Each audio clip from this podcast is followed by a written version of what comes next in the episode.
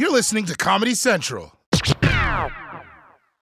Sam Jay, welcome to the Daily Social Distancing Show. Hey man, what's up? Um, it, it's really an honor to have you here because there are there are many comedians who I appreciate as being funny, but there are a few comedians who I envy when I watch their stuff. And it's always comedians where I go like, ah, I could have never thought of that. I could have never done that. Where did you even get that idea? You've always been one of those comedians. I mean, it's probably the reason Netflix said we want you to make a special. It's probably one of the reasons SNL said we want you to come on the show and write. And it's probably one of the reasons that HBO Max said we want you to make a show unlike any other, which is exactly what you did. Pause with Sam Jay. First of all, let's let's start with the title. Pause. I mean, it seems like the antithesis of what you want a show to be about because it seems like it has so much thrust. So why pause with Sam Jay?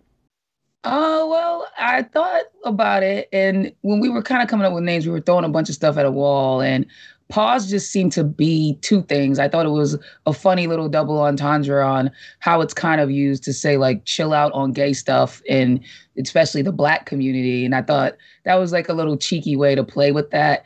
And then the other side of it was I feel like that's what the show is asking people to do. I think it's asking people to take a beat and hear oh. another perspective and take a beat and consider another angle than just your own. And so I feel like it was kind of serving two purposes in, in that way. What's also cool about the show is that it genuinely feels like you. It just feels like your hangout. I mean, you've got You've got people drinking. You've got mu- music playing in the background. You know, you've you've got clouds of smoke everywhere. You know, people are speaking freely doing it. It almost feels like you tricked HBO into paying for you to throw parties with your friends. That's what it really feels like. You know? a little bit.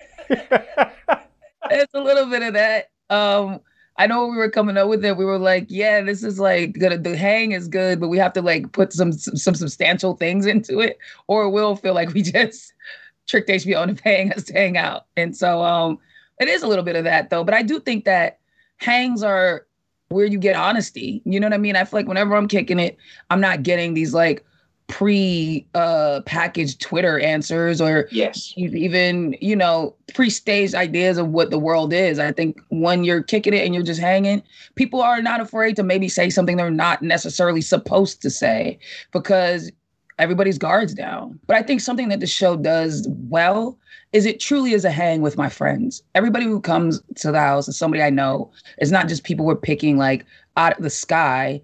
And I right. think it it sets up a level of like comfortability, you know, and um I've always kind of just been a person that's open to other people's ideas and opinions. And so I think it's easy for people to get into the flow of the party and just have a good time. And because there is no ill intent in the show, there is no gotcha moment, even in the interviews that are separate from the party, I think people are more willing to just be honest because everyone's kind of being honest. So it's not like any particular person's being called out. Yeah, it's funny you say that because uh, I remember watching the first episode and I was like, okay, either Sam and these people are amazing actors or this is actually like a slice of her life. Even the way you speak, it doesn't seem like it's scripted in any way. It seems like there's a structure, but it doesn't seem like it's scripted out.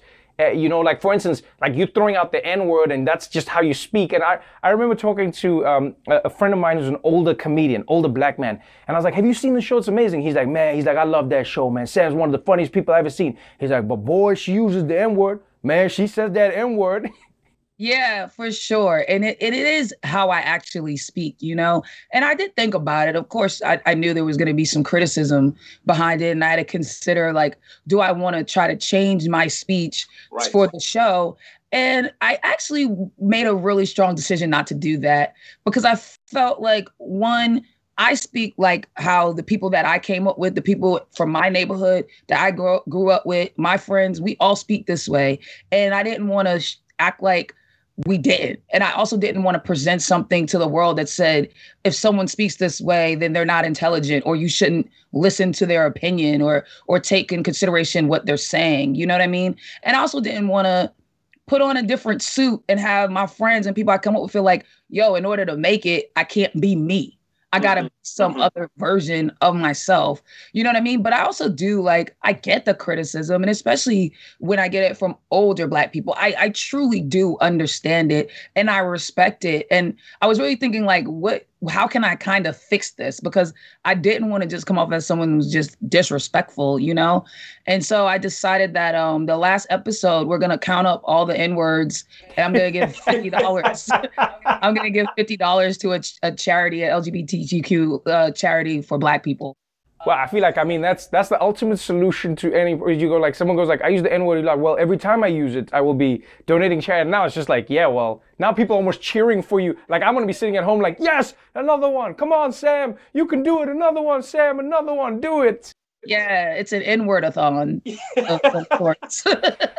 um, I think maybe that's what I love about your show is that you yourself have had to break out of the one label that people want to give you. They just go like, "Oh, you are a black woman, so that means you have to be this," and they go like, "Oh no, you you are lesbian, so you have to be this," and etc. etc.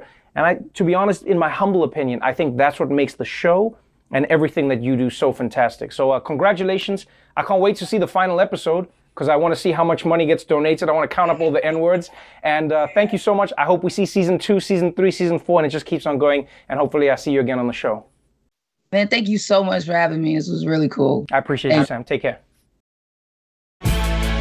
Watch The Daily Show weeknights at 11, 10 Central on Comedy Central, and stream full episodes anytime on Paramount Plus. This has been a Comedy Central podcast.